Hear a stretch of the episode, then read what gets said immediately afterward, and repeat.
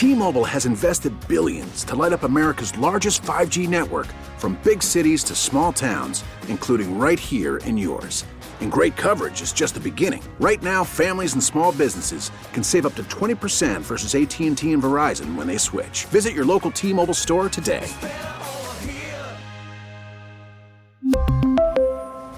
Plan savings with 3 lines of T-Mobile Essentials versus comparable available plans. Plan features and taxes and fees may vary. Anybody else got a case of the Mondays? As they say in office space, I certainly do. Hope you don't. Was an outstanding sports weekend. That'll make you feel better. Carlos Correa is the new Big Papi Yankee killer. We'll go to Houston to talk about the Astros Yankee series tied at one, headed to New York. John Lopez, Sports Radio 610 in Houston, in just a bit. I'm Dave Briggs. Good morning, everybody. Welcome to Home and Home, a radio.com sports original. We are brought to you by ZipRecruiter. Try ZipRecruiter for free right now. It's ziprecruiter.com slash enter. Lot to get to on a busy football Monday, including the Cowboys' big issues and the 49ers' flat out dominance. Are they the best team in the NFC? Before we get to all that, let's bring in Ross Tucker home in Pennsylvania. Ross, I ask you first is there bad blood between Taylor Swift, your favorite artist, and the NHL's Los Angeles Kings? Because, of course, where a banner once stood or hung in the Staples Center, the Kings' home arena, is now a blank space because they felt they were being cursed by the Taylor Swift banner. Is this paranoia or is this outstanding sports superstition? Good morning, my friend. Hey, by the way, did you did you say blank space on purpose? Absolutely, I did. Boom. And bad blood. You you miss you miss bad blood. I, I did double. miss bad blood. I Jeez. did miss bad blood. I but I heard I blank. I heard blank space. That was nice. Bad blood didn't like stand out. When you said oh. blank space, I was like, okay, I I know what he's doing here. Yeah, evidently, evidently the Kings uh, because she lives in Nashville, and I guess is I don't know if she's a Preds fan or not. I hope she's deep down still a Flyers fan, to be honest with you, since she is from my hometown. But yeah, they they cover up the Taylor Swift banner at the Staples Center after she sold it out like seven or eight nights in a row, which is just insane. The that record. will solve everything. That clearly has been what has held back the LA Kings the last couple years. Well, look, they did win the Stanley Cup in 2012, 2014. As soon as they covered up that banner, they won their home opener on Saturday night. But do you do you love sports superstition like that, or do you think it's too much? Do you think it's a little paranoid? Uh, can I say both? I do think it's a little paranoid, but I kind of love it. I mean, it's definitely paranoid, but it's kind. I kind of love it that somebody sat there and made the decision. You know what we need to do? You know what we need to fix? We need to, we need to cover up that Taylor Swift banner for our games. Like, who's that guy, by the way? Who's the guy? Hey, Frank, yeah. your job for all 40 home games now, cover up the Taylor Swift banner. That's ruining everything. We don't want that. It, it just, to me, it's kind of funny. Evidently, the Clippers cover up that banner as well because they want the environment to be just strictly a Clippers environment because because they have so many banners and stuff to hang up there. The Lakers, who actually do have a lot of banners, they leave it all up there. They think it's all kind of part of the charm of Hollywood, and I like I like the way the Lakers do it. The uh, there's also a Taylor Swift curse in Major League Baseball. For what it's worth, a lot of teams out there were starting to get concerned that after Taylor Swift concerts came to their home field, the team performed poorly. You had seen it in several teams across the league, so much so that front offices and Twitter accounts were getting aware of it. The Taylor Swift curse is a real thing in major league and professional sports. But you know, Ross Tucker loves one thing more than Taylor Swift, and that is football. And it is a great football Monday where we start. And we start with arguably the best team in the NFL, for sure, what looks like the best team in the NFC. The San Francisco 49ers remain undefeated. They absolutely pound the Los Angeles Rams in what felt like another away game at the Rams home field, much like the Chargers did late last night. We'll get into more of that in a second. But 20 to 7. This one didn't feel like a game, and the numbers are stunning 165 total yards for this unique, high flying, Rams offense, no Todd Gurley, Malcolm Brown ineffective, and the numbers for Jared Goff are ugly. 13 of 24 for 78 yards. Essentially, what happened is what happened with Twitter yesterday, uh, with uh, Fortnite yesterday. I don't know how many people saw the black hole that sucked Fortnite in, and now is a black screen. That's what happened to the Rams offense because this Niners front seven is real, Ross. Do they make San Francisco the best team in the NFC? So, okay. I think so, yes. Now, I know because I pulled the question yesterday on Twitter at Ross Tucker NFL. He's at Dave Briggs TV. Our show is at RDC Home and Home, which you should absolutely follow, by the way, because the millennials do a great job posting our video clips all over social. But I posed a question on Twitter, Dave, and there were some Saints fans that said, no, it's us. There were some Packers fans that said, no, it's us. But right now, after what I witnessed yesterday, the Niners are getting my vote. I mean, you go to LA, and by the way, they don't have either starting offensive tackle, left tackle Joe Staley, right tackle Mike McGlinchey, or their do it all fullback, jack of all trades, Kyle Juszczyk. All those guys, they're going to get back later on the season in four to six weeks or whatever. And they still went to LA. And they didn't just beat the Rams, they beat them down, Dave. I mean, that was, I love the Niners. I, I, I'm on board with the Niners. I said to take the over on their season win total before the year. Love the physicality on offense, how they run the ball. They weren't that effective running it, but they just keep pounding it coming at you. And their defense is as legit as legit gets. Fred Warner at linebacker certainly DeForest Buckner and Nick Bosa up front. To consider this, Dave, the Rams on the first drive of the game, no Todd Gurley. They handed off to Malcolm Brown. They marched down, reversed to Robert Woods for a touchdown. Oh man, here we go. Here come the Rams, who were desperate, desperate for a win after losing two straight, getting back home, extra time to prepare. The Rams played on Thursday, 10 games off. The Niners just played Monday night, six days. I mean, that's a significant difference in terms of how they should feel health wise, in terms of preparation.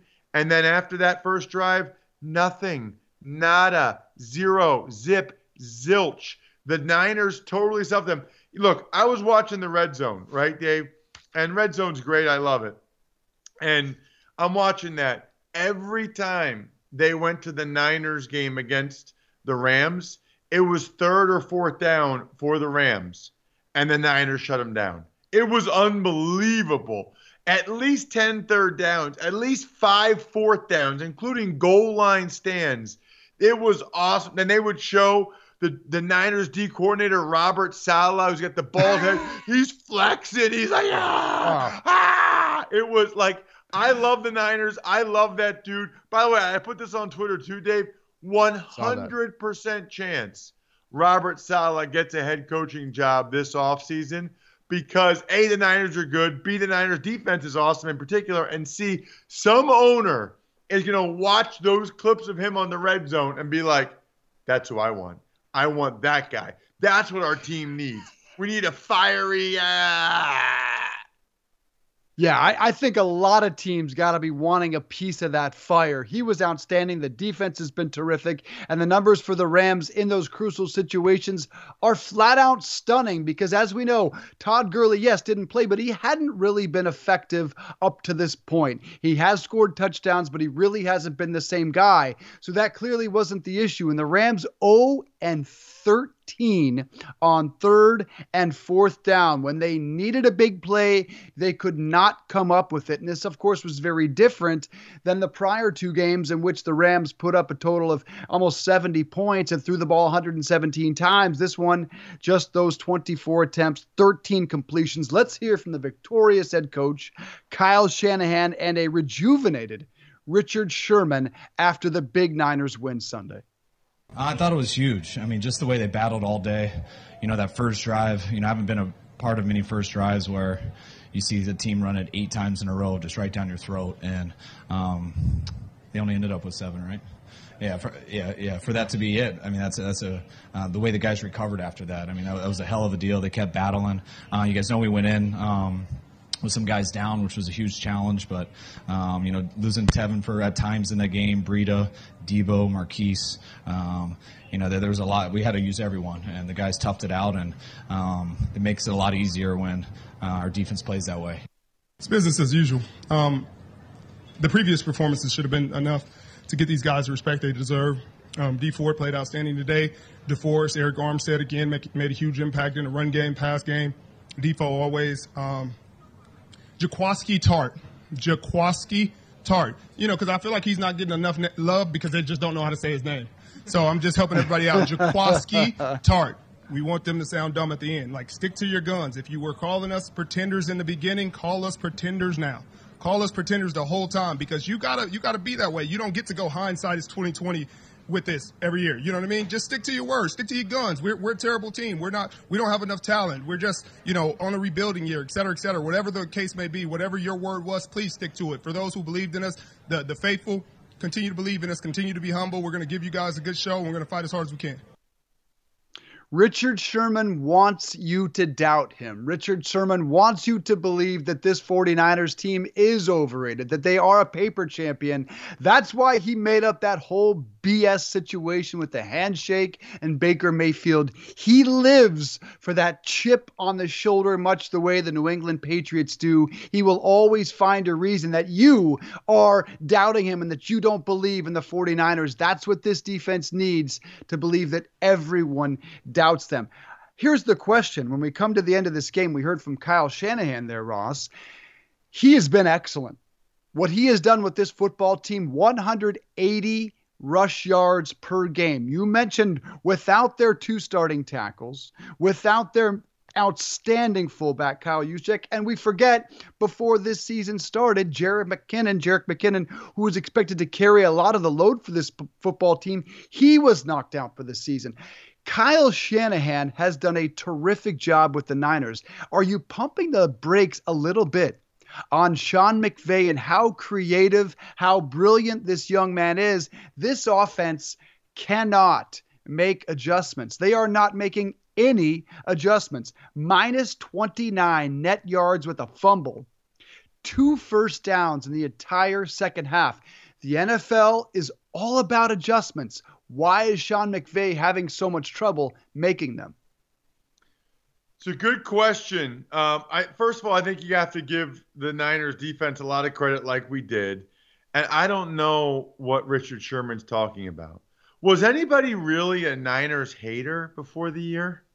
I mean, I, I think people either believed that they could be a surprise team or they were indifferent to them.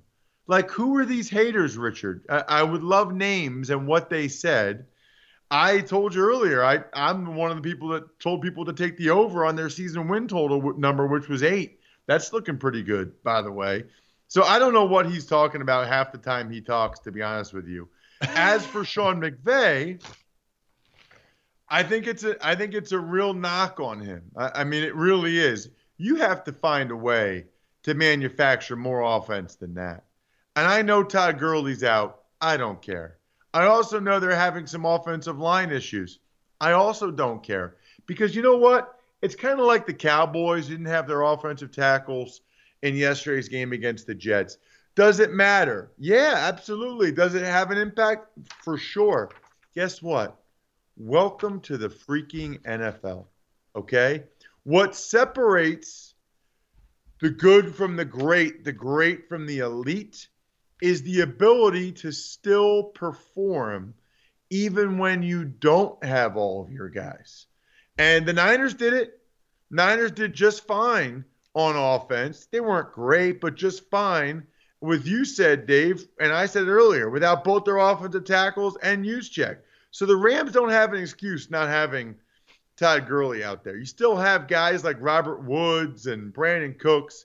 You still have Goff. You can't have. I mean, at one point it was like 27 passing yards for Jared Goff. Then it was 50. I don't even know how many he finished with, but it was it was embarrassing. Sean McVay after the game, it was humbling, and he's right. It, it, it should have been humbling for him. Let's listen to Sean McVay quick. This is uh, uncharted territory for you, Sean. Never lost three games Yep. in a row. How, how are you going to kind of navigate this? Yeah, uh, the same way that you navigate through a win or a loss, and that's go back to work, try to find a way to just continue to get better, use every opportunity as a learning experience. Um, was it a humbling day for us? Absolutely, but it's something that we're going to learn from. Um, we're not going to let it demoralize us. Uh, that's a good football team. They did a nice job. We didn't do enough collectively, and, and we'll all look inwardly and we'll figure out how to be better moving forward.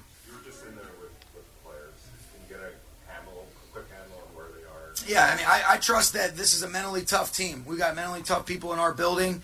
Uh, this is a real opportunity to be what we say we are, and and that's we're just going to go to work. We're going to stay together. We're not going to let the outside in influences, uh, you know, create a divide with us, and, and that's something that I trust we will do, and, and we're going to work as hard as possible just to continue to be solution oriented, and that's all I know how to do. Very positive. Sean McVay failing to make adjustments, failing to make them at halftime. And we're going to find out. They're going to go to Atlanta. Yes, a bad football team, but a football team that can easy put up 35, 40 points. You're going to have a shootout, a shootout they are going to have to win in decisive fashion to put the doubts aside. San Francisco goes to Washington. They will remain undefeated. Let's just go ahead and conclude that. But those coaches that make adjustments, we talked about it, and those coaches that don't. And Sean Garrett, uh, Jason Garrett, excuse me, he falls into that latter core category of coaches who are not making adjustments. Again, a lot of injuries for the Dallas Cowboys. They're without their starting tackles. And those tackles, Tyron Smith and La'el Collins, are key, are pivotal to everything Dallas does. But again, look at the Niners. Look at how they've adjusted. Dallas was also without Randall Cobb, and then Amari Cooper got injured.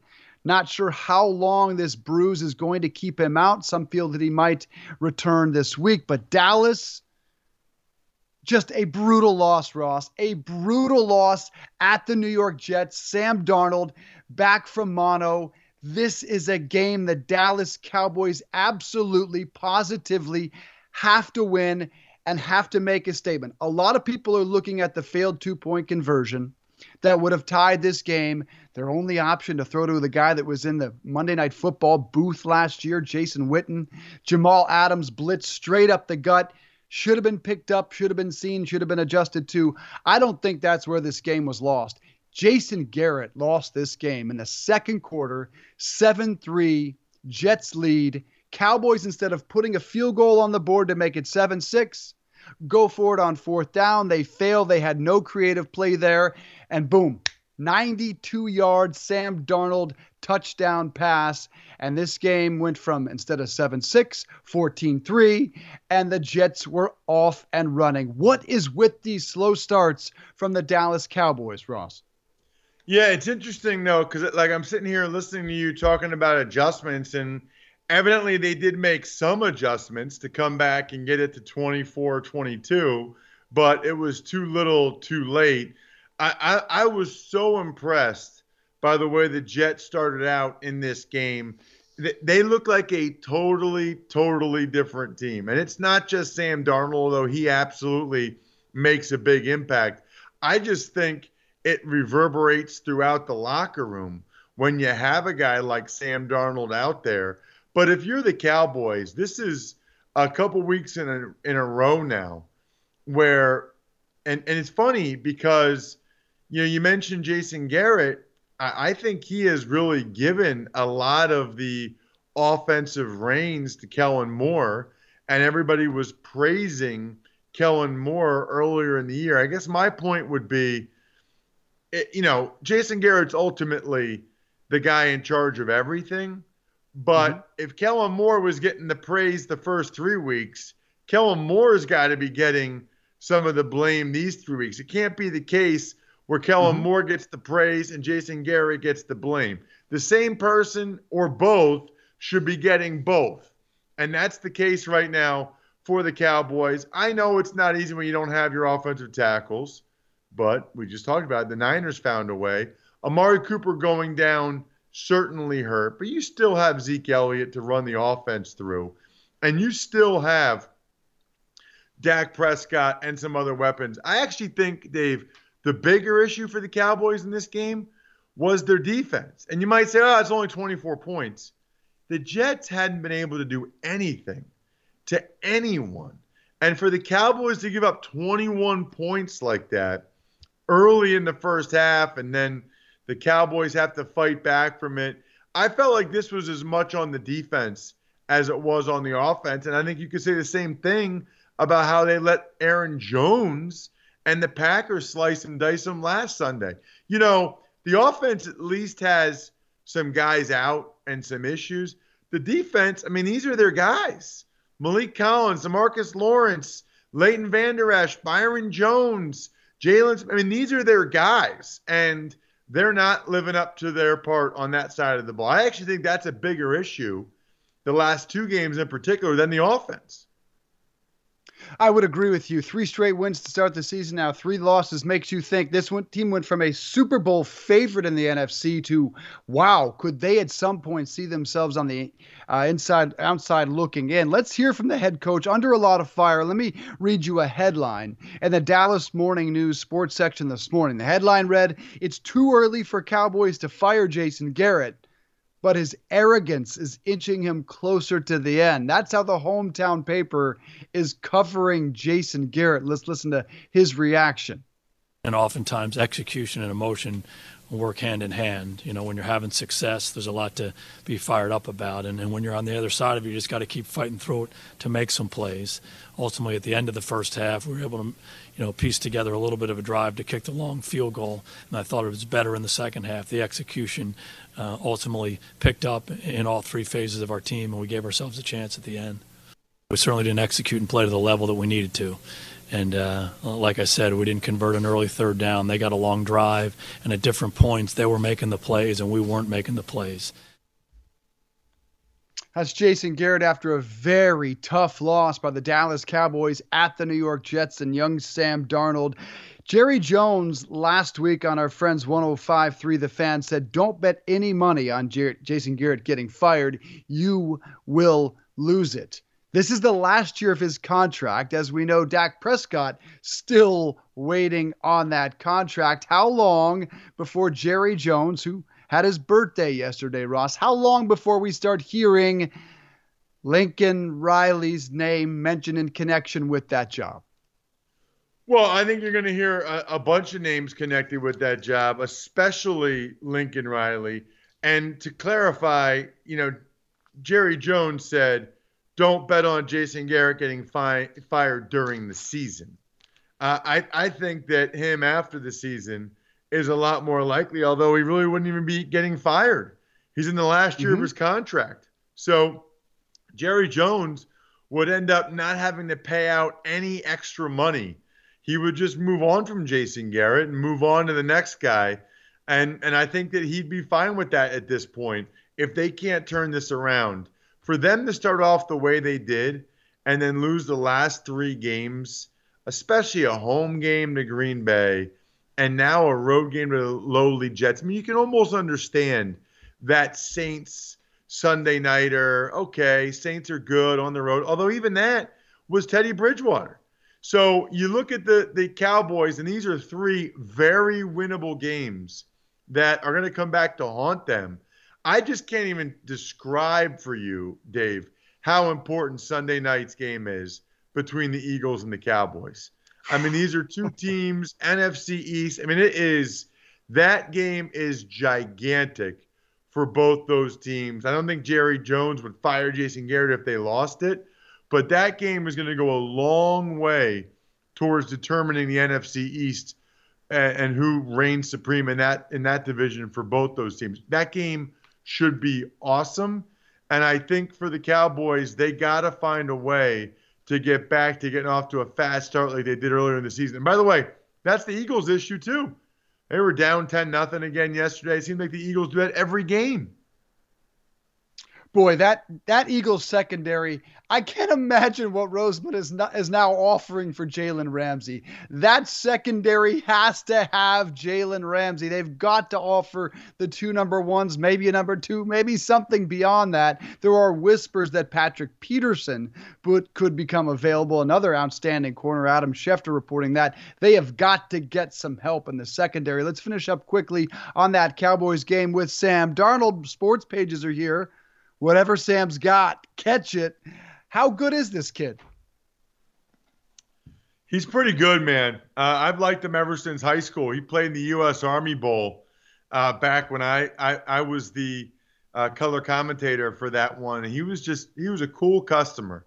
Yeah, I don't know if you know the story, Dave, but Ricky Town was the number one ranked player in the country when they were sophomores, and he committed to USC. And Darnold played like wide receiver as a sophomore. Then as a junior, he played quarterback for the first time and was very good, very impressive. And then went to a summer camp at USC and was so impressive. Ricky Town was at the same summer camp, so impressive that USC offered him a scholarship, even though they already had their quarterback in Ricky Town. And Darnold actually, it came down to for him going to Duke so he could work with David Cutcliffe or USC he decided to go to USC, even though we know that Ricky Town was already going there. He didn't care. He's like, yeah, I'll beat him out. And that's exactly what he did. We all saw what he did in the Rose Bowl as a redshirt freshman. He just reminds me a lot of guys like Tony Romo. He's got a terrific feel for the game, spatial awareness, just an innate knack for knowing what to do. He's fun to watch, and the Jets clearly are a totally different team with him in the lineup. Coming up in just a bit, we'll talk Seahawks Browns. How much trouble is Baker Mayfield and Cleveland in? They are in a world of hurt. I will talk about that in two minutes, but it sounds to you like Sam Darnold is hired. There's no question. And how happy was Adam Gase to have Sam Darnold? about as happy as my buddy Dylan Miskowitz was when he finally got the director of coffee that he needed for his organic company, organic coffee company. He was having trouble finding qualified applicants. So he switched to ZipRecruiter. ZipRecruiter doesn't depend on candidates finding you, it finds them for you. Its technology identifies people with the right experience and invites them to apply to your job so you get qualified candidates fast. Dylan posted his job on ZipRecruiter and see what he said he was impressed by how quickly he had great candidates apply. He also used ZipRecruiter's candidate rating feature to filter his applicants so he could focus on the most relevant ones. That's how Dylan found his new director of coffee in just a few days. With results like that, it's no wonder four out of five employers who post on ZipRecruiter get a quality candidate within the first day. See why ZipRecruiter is effective for businesses of all sizes. Try ZipRecruiter for free at our web address, ziprecruiter.com slash enter. That's ziprecruiter.com slash E-N-T-E-R. ZipRecruiter.com slash enter. ZipRecruiter, the smartest way to hire. Sam Darnold is hired. Baker Mayfield feels like a guy who could get fired. He is not playing good football this season. It has been a dumpster fire from the start against Tennessee all the way yesterday. Another debacle against the Seattle Seahawks. On the flip side, MVP like play from Russell Wilson. But let's zero in on Baker Mayfield, who has now thrown 25 interceptions in 20 career games. He threw three yesterday, and the Browns are now feeling like they're in a hole that they will not be capable of digging out of. They are two and four. Here is ba- Baker Mayfield after another ugly loss, this one at home against Seattle. Baker, do you, do you feel like this is a 2 and 4 team? Or when you think about that record for the way you guys have played at times, what do you think of that? Um, I think we've played better at times than 2 and 4, but uh, the fact is we are 2 and 4. Uh, there's no getting around it. Um, there's no way of hiding that. That's why we have to learn from it and get better. So were you angry? Are you angry? Just sort of how? Yeah, we lost. I'm pretty pissed. Yeah. Yeah. So you were angry at the start of this game then? I mean, geez, guys, you're like my counselor right now. No, no I mean, I'm, I try and get an edge. I'm not angry. That's Baker Mayfield after another loss, three interceptions. The struggle continues 25 picks, 20 games. Cleveland 2 and 4. And this one looked different. Looked different than the other ones because they jumped down. A 20 to 6 lead at home against Seattle. And this one, Nick Chubb was established and he was running extraordinarily well. What happened? And is it too late now for this Cleveland team to dig out of that hole at two and four, Ross, or is there still time to salvage this thing and turn it around? Well, there is still time because of the fact that they are in the AFC North, which is not very impressive. The Bengals are winless. Steelers got their second win uh, in LA last night. We'll talk about that a little bit later. Mm-hmm. Now the Ravens have gotten a fourth win, so the Ravens, but they're not. I mean, it's the same Ravens team that the Browns walloped a couple weeks ago. So I don't think they're they're done because they're in the AFC North. But obviously they're having some major issues. I will say this, Dave. I like how Baker answered those questions right there. And I've been pretty critical of him but I can see why you like him. You know, that was good. He's like, uh, yeah, we lost. I'm pissed. Were you pissed at the start? Uh, gosh, no. I mean, I get an edge, but I like you guys are like my counselors right now. That was good. Good for you, Baker. You can do stuff like that, by the way. You can be honest and say things without putting yourself or your team in a bad position by saying things about other players or your teammates or whatever. So, kudos to him. That was entertaining. I liked it. They were entertaining, especially at the start of the game. I mean, to go down there and score the way they did, Nick Chubb was rolling. Baker ran for a touchdown. He was accurate. I mean, they really had it going in the first half, but they just could not sustain. And their defense, which had been really good, I mean, their defense had been really good, Dave. They really let them down. I mean, you can't give up 32 points to the Seahawks at home. I mean, and Myles Garrett, I guess, did his part. He had a couple sacks, but that to me was the biggest difference. People will point to the Baker Mayfield interceptions, and I get it. You know, he's the big name, he's the star, but you can't give up that many points if you're the Cleveland Browns at home to a Seahawks offense. It's all right. And they were missing their left tackle in Duane Brown. Uh, not good at all. And I'll I'll be very curious. We've talked about this throughout the year. I'll be very curious to see if things start to unravel from a locker room standpoint, from an Odell Beckham Jr., Baker Mayfield standpoint. It's just funny to me to watch Baker Mayfield after he said, you know, how could you draft Daniel Jones that high? You got to win. You got to win. Well, hey, Baker, you got to win, buddy.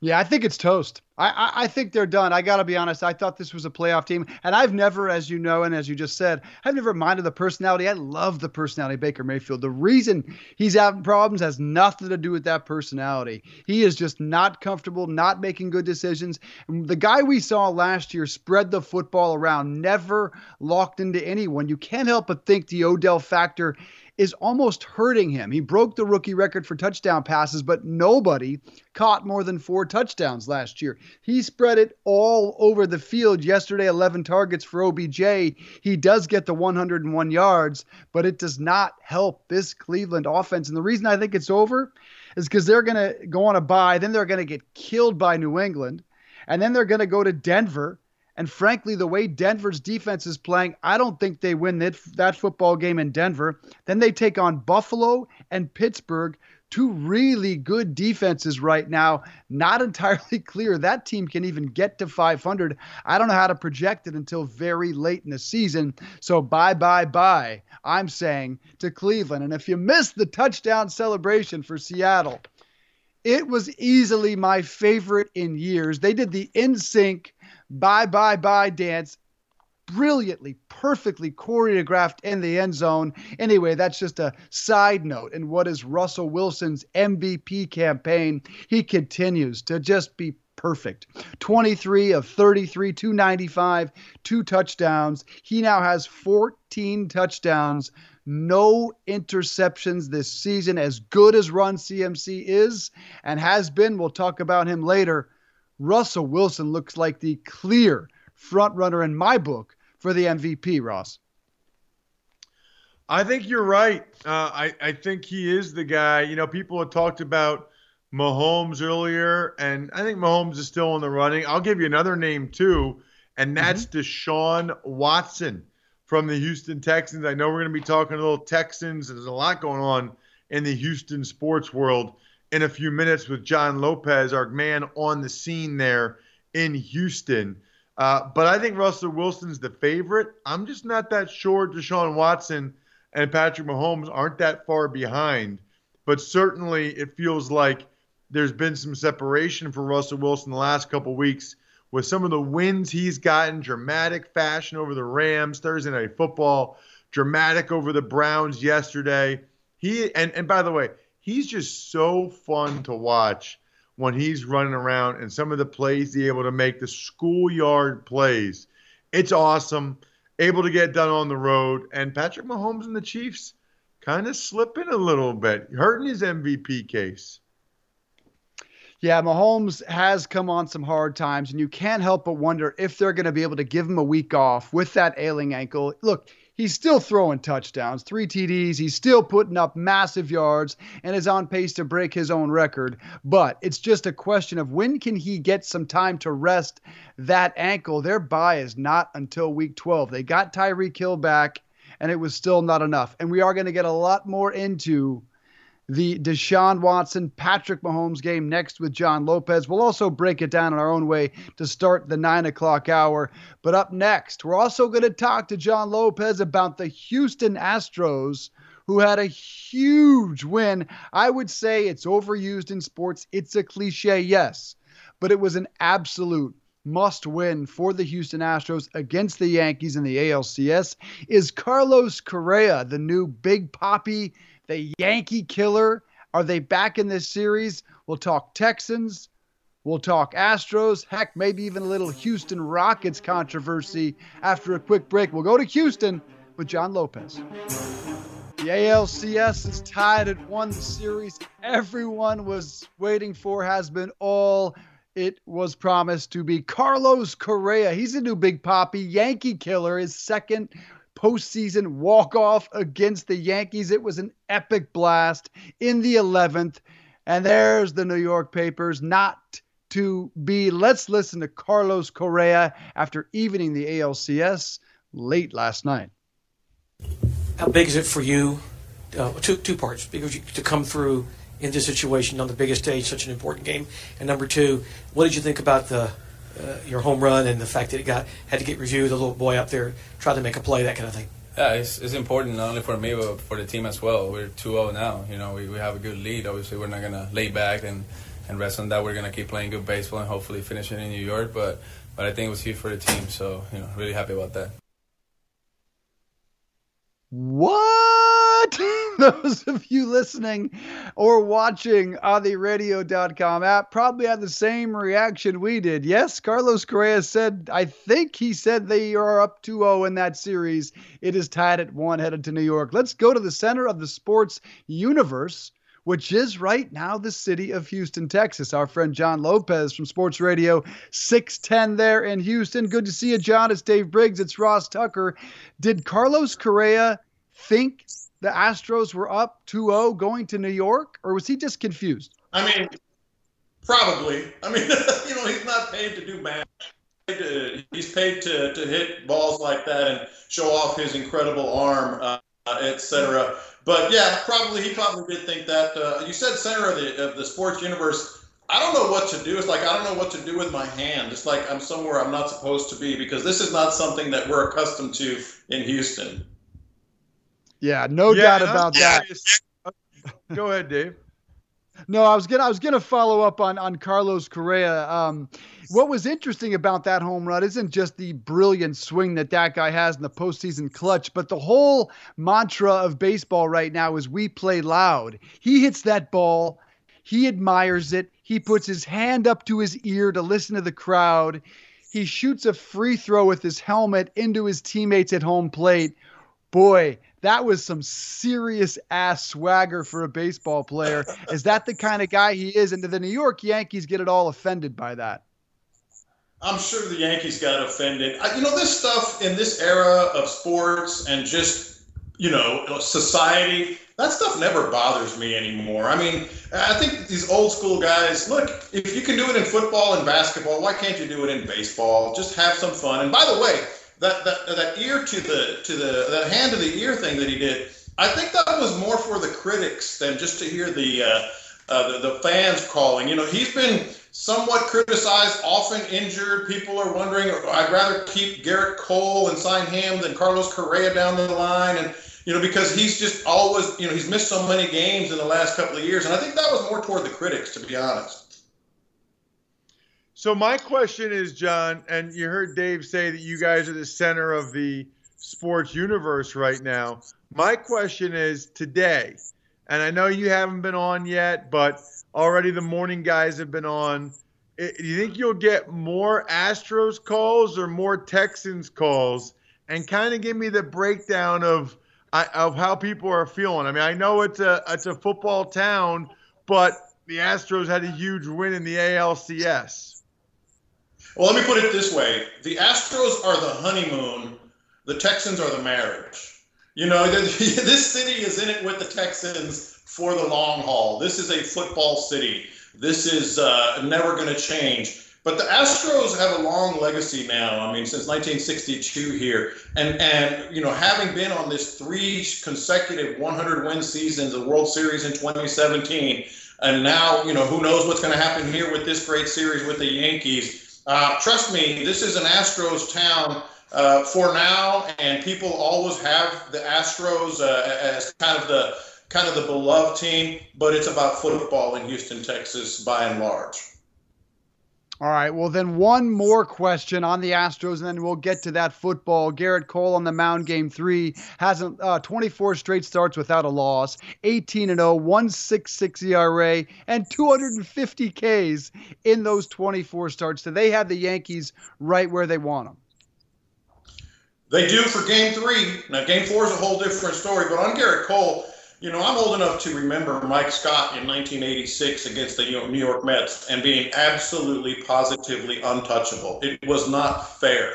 Had the had the Mets not won the Game Six in 1986, the Astros would have won a World Series then because Mike Scott was that untouchable. Gerrit Cole is every bit as untouchable right now as Mike Scott. I'm telling you right here, right now, the Yankees have no chance against Gerrit Cole if he goes at least seven, eight innings because he's just absolutely untouchable. Game four is a different story. Uh, Zack Greinke has, uh, if they're going to go with Zack Greinke, we don't even know that for sure. Uh, that's a totally different story. They, they might have to piece together uh, a starting lineup or a pitching lineup.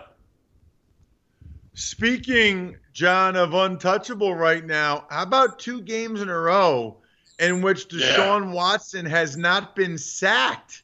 That's crazy. I mean, with that offensive line, his pension for holding the ball earlier in the year, it felt like he was getting sacked 10 times a game. I guess the question is do you feel like it's more offensive line improvement or more Deshaun doing a good job of getting the ball out of his hands and not holding it as much?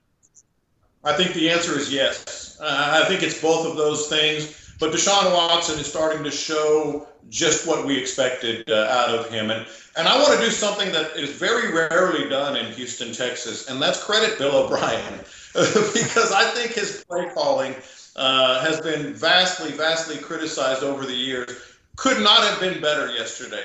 Those run pass options that he had uh, were just, and, and, the good thing about it, was like running the old Oklahoma wishbone. Once he figured out that the Kansas City Chiefs had no answer to that RPO, the little run pass on the left or on the right, to usually to Will Fuller, it was like run it, run it, run it, run it, run it. It was like Barry Switzer running the wishbone, and the Chiefs had no uh, no clue for that. And I think Bill O'Brien called a really good game. Deshaun Watson is coming into Uh, just an incredible realm right now. He's a different type of player. He is truly going to be a great one. Yeah, I, I, actually had the same reaction on Bill O'Brien in particular because Patrick Mahomes goes right down that football field to start the game. I think he had 116 yards passing in the first drive, and they had a 17.3 lead. You could easily see Bill O'Brien abandoning the game plan and just starting to yeah. chuck it deep downfield, trying to come back. He was very, very patient. And the sexiest stat in the NFL against the Chiefs is time of possession, and they possessed it for 39 minutes. How do you do that with Carlos Hyde? Well, I think part of it was the Chiefs' uh, problem as well. Their defensive front, their front seven has been horrendous against the run, as you guys know, and and that was just another part of that RPO. I mean, you know, he would hand it off sometimes, and Carlos Hyde went over for over 100 yards for the first time this season. You know, he's not a 100 yard a game kind of guy. Uh, so I think it was a combination of Bill O'Brien's best calling I've ever seen, uh, play calling I've ever seen out of him since he's been here for six years. The offensive line dominating, the Kansas City defensive line and defensive front not being that good, and just a good day for Deshaun Watson. Deshaun Watson is really coming into his own, as I said earlier. Keep this in mind. These are the two best wins of the Bill, O'Brien era. I, I challenge anybody who's watching or listening to go back and look at look at Bill O'Brien's wins his two signature wins. Now, it's nothing to brag about, but his two signature wins are the last two wins uh, on the road against the Chargers and now the Chiefs. That's kind of good news, bad news, right? Those are two good wins, but there should be better ones in his career. I, I would agree with that, John. I think that's a pretty good point. Uh, but man, things are looking up right now with the way they're playing. I still don't understand why Jadeveon Clowney's not on the roster because then I think that they would really have a chance uh, this year to do something potentially special. But I think that's probably another topic for another day. Actually, I changed my mind. I'm asking it right now. Have you ever got an explanation for why he did that, John? Because if they did have Clowney, I feel like they could be up there maybe with the New Englands in the world and be able to give them a run. 100%. Totally agree. Keep in mind, the Texans could have everything that they have right now and Jadeveon Clowney. You're, you're, you're not taking away, I mean, you traded him for two guys that aren't even seeing the field. You know what I mean? So everything that the Texans have right now, you could have still today and also still have Jadeveon Clowney. It was a, a butting of the heads. It was a personality. It was it was a relationship that was uh, beyond repair, and they did it they did it for their own selfish reasons, not for the sake of the team, to be honest. And the other controversial uh, move, of course, was the two number ones for Laremy Tunsil. Does that look better today, or still in retrospect a bad move? Some don't love the way he's performed for this offensive line. I will say this: it, it's, and I've said this on my radio show. If he becomes a franchise left tackle, and this team goes to where we think it could go now, and that's a deep run in the postseason, then it's worth two two ones. I think it was a very very uh, expensive trade. Obviously, that's stating the obvious. But if you get what what you desired out of it, well, then it was a good trade. You know what I mean? So I, I think that's a to be determined. I think that's probably fair, John. Um, speaking of football in the city of Houston, I got to get your thoughts, and maybe maybe twofold, right, on the Houston Cougars situation. Dave and I talked about it last week here on Home and Home, always available on the radio.com app as well as radio.com slash home about the string and thread of tweets from Justin Murphy about his belief, the former Houston offensive guard, that the Cougars are tanking this season and Holgorsen asking seniors to redshirt. I, I guess I want first your opinion, John, and then has it been a big topic there? And are people supporting Holgorsen or calling him out? Uh, it has been a big topic here, and I, I, said it before he even used the word when they when they let D'Eriq King redshirt and the receiver redshirt. I, I I said I've never seen a college football team tank. That, that's exactly what this is doing, and I think it's totally unfair. And I don't mean to get too hokey here, but you guys know this. When when a when a class comes into college together, the most special time in college, presuming some of them don't go uh, professional early, is your senior season, right? You always remember your senior season, how you did. You went through all four years. Dana Holgorsen is telling his seniors, we're giving up on your senior season. In fact, some of you should redshirt so we can get better next year. It's absolutely tanking. And it's frankly an embarrassment for the administration to allow him to do this, much less for Holgorsen himself. So what And can what's been the prevent the situation? Sorry, Oh. sorry, Dave. I was going to say what what's been the reaction of the people that have called into your show and the people in the Houston community?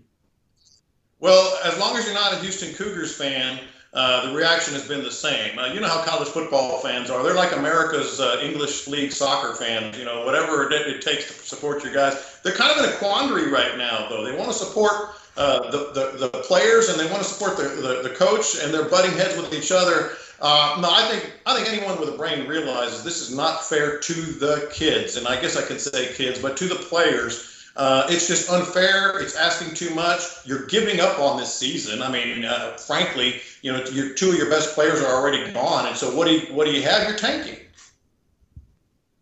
So if the uh, Texans and the Astros were not enough, the biggest sports story in the world over the last week to 10 days to two weeks has been what's going on between the NBA and China and having to do with Houston Rockets general manager Daryl Morey tweeting his support for the Hong Kong protesters, deleting that tweet, and the whole world blew up. And this battle is currently ongoing. China tearing down banners, canceling media availability, canceling business relationships between the NBA, between the Rockets, between China.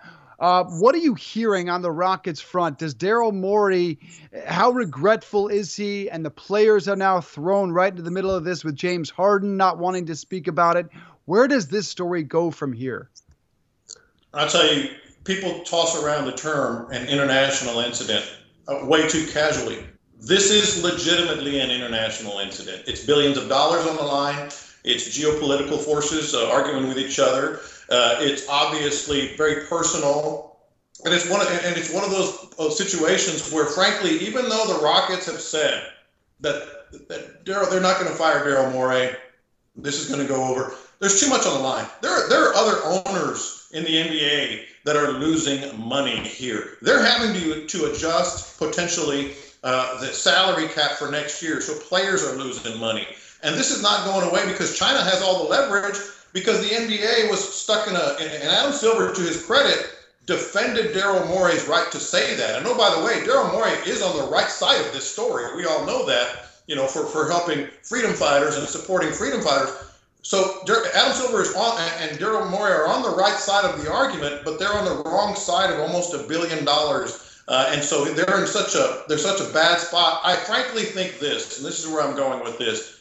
They're going to give Daryl Morey a soft exit, a soft landing. I think they're going to sit with him if they haven't already. Adam Silver, other owners, and the NBA, and, and Tillman Fertitta, the Rockets owner, and they're going to say, "Listen, we're not going to fire you, but you have to resign." I, I don't I don't see any way that Daryl Morey survives into next year. Uh, they'll probably have some some sort of contract settlement, so he still gets his money. They'll they'll voice support for him, but I don't see how he can move forward as the general manager of the Rockets. Wow, that's interesting, John, because I guess my reaction would be that if you're going to do that, you should have done it right now, or you should have you should have had it happen right after this incident to try to calm things down. It's, it sounds like you think it's not going away and that they're going to have to do this. Is this almost like a uh, a sacrificial lamb to the Republic of China? Yeah, look, I, they're not going to fire him because then the NBA looks like they're supporting, you know, communist China. So they're, you know, when they when the Rockets say they're we're not going to fire Daryl Morey, they're right. They're not going to fire him. But I could see Daryl Morey having a press conference in the next week to a month to, to maybe around the All Star break or whatever, and saying, "Listen, I don't want to be a distraction uh, for the sake of the NBA, for the good of the Rockets. I'm going to step away." But behind the scenes, I could see, and you guys know this happens, you know, some sort of settlement contractually, and and they have it back. That way, that's to me, that's that's the least, the path of least resistance. The Rockets can still, and the NBA can still look like they support Daryl Morey's right to say that, but Daryl Morey is gone, so maybe you have that that connection again with uh, the China Chinese billions of dollars. I can see where that word it ends up. Boy, I love having our local affiliates on. John Lopez, Sports Radio, Houston 610 there. I hope you're wrong because I hope the NBA and I hope the Rockets stand by Daryl Morey and do the right thing here. And that is just weather the storm, keep him in place, and get the conversation back to basketball. But that was one heck of a marker you put down, my friend. Thanks, John. Appreciate the time. Thank you, guys. Ross, let, us quickly react to that prediction and, and, and update this story because Steve Kerr, who I have defended throughout this process, I think there is nothing hypocritical about speaking about U.S. politics, about speaking about the U.S. president, and staying out of foreign politics. That's a smart move. That's not hypocritical. Then it was unearthed over the weekend that Steve Kerr had retweeted support for the Hong Kong protesters a few weeks ago. How about that? And John Lopez's prediction there? Well, so first of all, John Lopez's prediction is really interesting because that's one of the things that's awesome about this show, Home and Home. We've got radio.com affiliates everywhere. So we can actually go in to the heart of these stories. And John Lopez, I don't think John Lopez says that offhand, right? I, I think he really has talked with enough people to believe that there's a very real possibility that that's what ends up happening. That would be a very interesting look for the NBA and in particular the Rockets. And of course, they would do it in a way that it's Daryl's decision and it wouldn't be the NBA, it would be the Rockets and all that stuff. But I, I continue to see the hypocrisy of almost everyone involved, other than you, Dave Briggs. You now, I don't agree with you but you've been strident in your belief with Steve Kerr and the things that Steve Kerr said, and that it's he's not going to touch international politics. I give you, my partner, a lot of credit for showing that tweet over the weekend at Dave Briggs TV. I'm at Ross Tucker NFL. The show's at RDC Home and Home that indicated that Steve Kerr did retweet support for Hong Kong. So he does know what's going on. I don't think it's about getting my reaction at this point. My opinion hasn't changed. This just gives me more fuel for the fire. I want your opinion and your reaction after you found out that news. Yeah, look, I mean, I guess there were suspicions that he certainly knew uh, the situation there in Hong Kong. He's a very educated, well read guy, is Steve Kerr. But again, I thought my support for him was based on him not commenting on politics in other countries, in particular Chinese politics. But when you do that, now you are wide open to the charges of hypocrisy, and I'm beginning to wane on my support for Steve Kerr and how he's handled this situation. Uh, he's going to have to be, and because of that retweet, he's going to have to now set before reporters and answer questions again about why in one situation it is okay and what is a situation it is not. Uh, every time you think and hope this story is over, it is not. Steve Kerr will have to further elaborate why in one situation he was comfortable and the other he is not. The NBA's got to figure a way to put this behind them. I think Adam Silver has been brilliant. He has walked that tightrope over the Grand Canyon of international diplomacy, economics, and sports but the problem will not go away anytime soon. And an interesting prediction from John Lopez about the future of Rockets GM Daryl Morey. Coming up in the next hour, we'll go back into another home market here on Home and Home. We'll go to uh, Green Bay and talk to our good friend Olivia Reiner about the Packers situation. A Monday nighter coming up. Also, is the Pope a Saints fan? and more on the Mitch Trubisky Bowl. Deshaun Watson, Patrick Mahomes. We didn't talk enough about the Chiefs' offense. Is the playbook now firmly established how to beat them and how to keep Mahomes off the football field? We're back on Home and Home after a real quick break. We really need new phones. T Mobile will cover the cost of four amazing new iPhone 15s, and each line is only $25 a month. New iPhone 15s? Only at T Mobile get four iPhone 15s on us and four lines for 25 bucks per line per month with eligible trade in when you switch. Minimum of four lines for $25 per line per month with auto pay discount using debit or bank account. $5 more per line without auto pay, plus taxes and fees. Phone fee at 24 monthly bill credits for well qualified customers. Contact us before canceling account to continue bill credits or credit stop and balance on required finance agreement due. $35 per line connection charge applies. Ctmobile.com.